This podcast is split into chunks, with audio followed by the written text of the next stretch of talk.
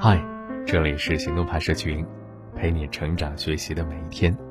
我是行动君静一，敢行动，梦想才生动。今天的文章来自莫纳大叔。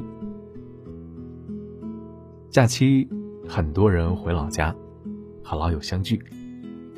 我的一个好友，他在国外，打了两次电话，都说忙，匆匆挂了。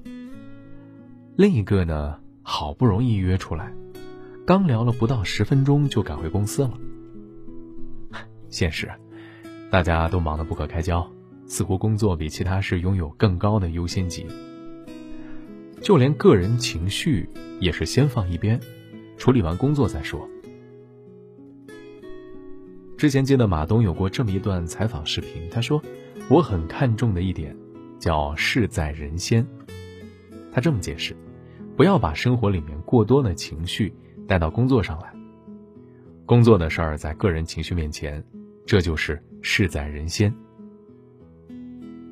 很多网友看到这个视频说马东当老板过于苛刻，但是我看到的是真相啊！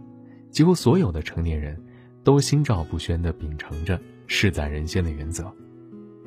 有委屈可以回家哭，面对工作永远是笑脸。受了客户再多的刁难，嘴上也说着好的。那些事在人间的成年人，不是没有情绪，只是都学会了不被情绪左右，成为了懂事的大人。所谓成年人，就是下班以后才敢情绪失控。有一个事儿，估计你可能也听过：岳云鹏在德国演出，突然接到父亲突然病逝的消息。他没有办法终止自己的演出，只能在后台对着自己父亲的照片磕头求原谅。一个传统相声演员，行业行规教导他，戏比天大。就像他师傅郭德纲每次都说：“观众就是衣食父母。”演员也是人啊，也有自己的喜怒哀乐，但是上了台，就要将最好的一面展现给观众。他只能压住悲伤，继续后面的每一场喜剧表演。坚持上台，是担起演员对观众的责任；回家处理后事，是为人子的责任。有遗憾吗？有，可不是所有事情都能两全。每个人都是有意识的，用自己稳定的状态去工作，所以我们才能看见，下班以后。那些失了体面的成年人，陪领导喝太多酒，烂醉如泥也舍不得打车，在地铁站大哭。第七次方案被客户毙掉，发一条抱怨的朋友圈，秒删。被组长责骂，在洗手间里默默的掉眼泪后，继续工作。下班以后才敢情绪失控的成年人，都经历了多少难过？懂事，成熟，控制情绪。是成长的关键，却也是另一种意义上的枷锁。之前有一个视频，一个十八岁的收银员在超市崩溃大哭，为啥呀？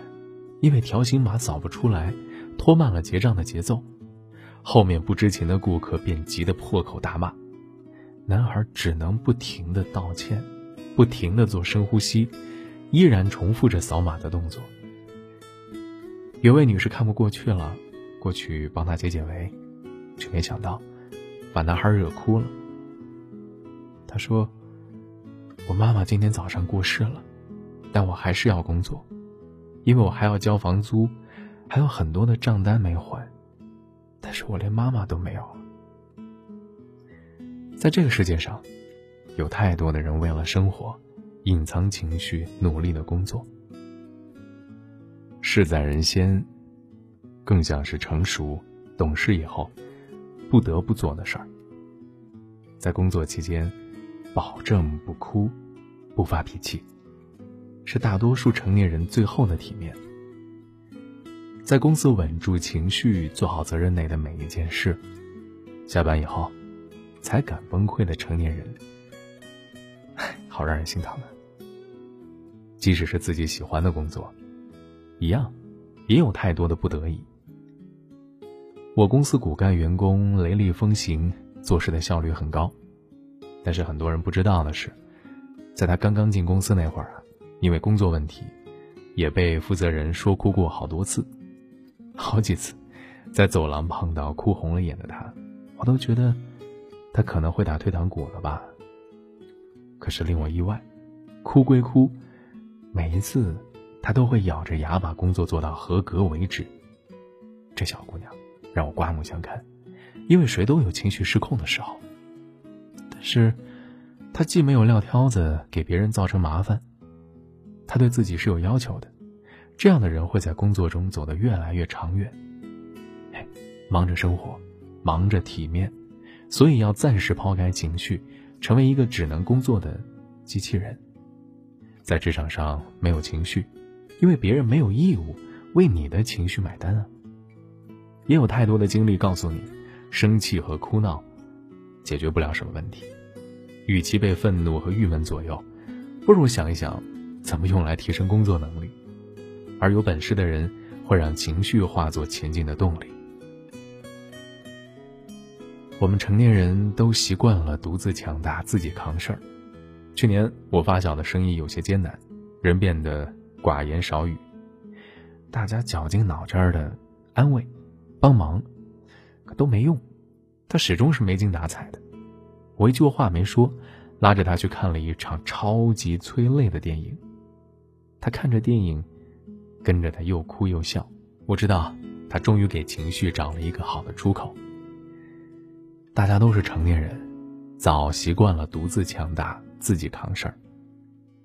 但我很喜欢《银魂》中的一句台词，这么说：“眼泪这东西，是流出来就能把心酸和悲伤都冲走的好东西。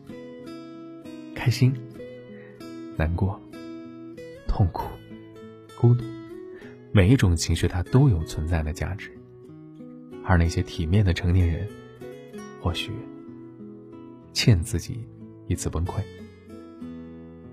辛苦的时候撑着了。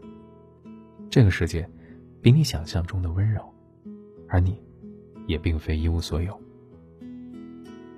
好了，今天的文章就先到这儿了。你可以关注微信公众号“行动派 Dream List”，还有更多干货等着你。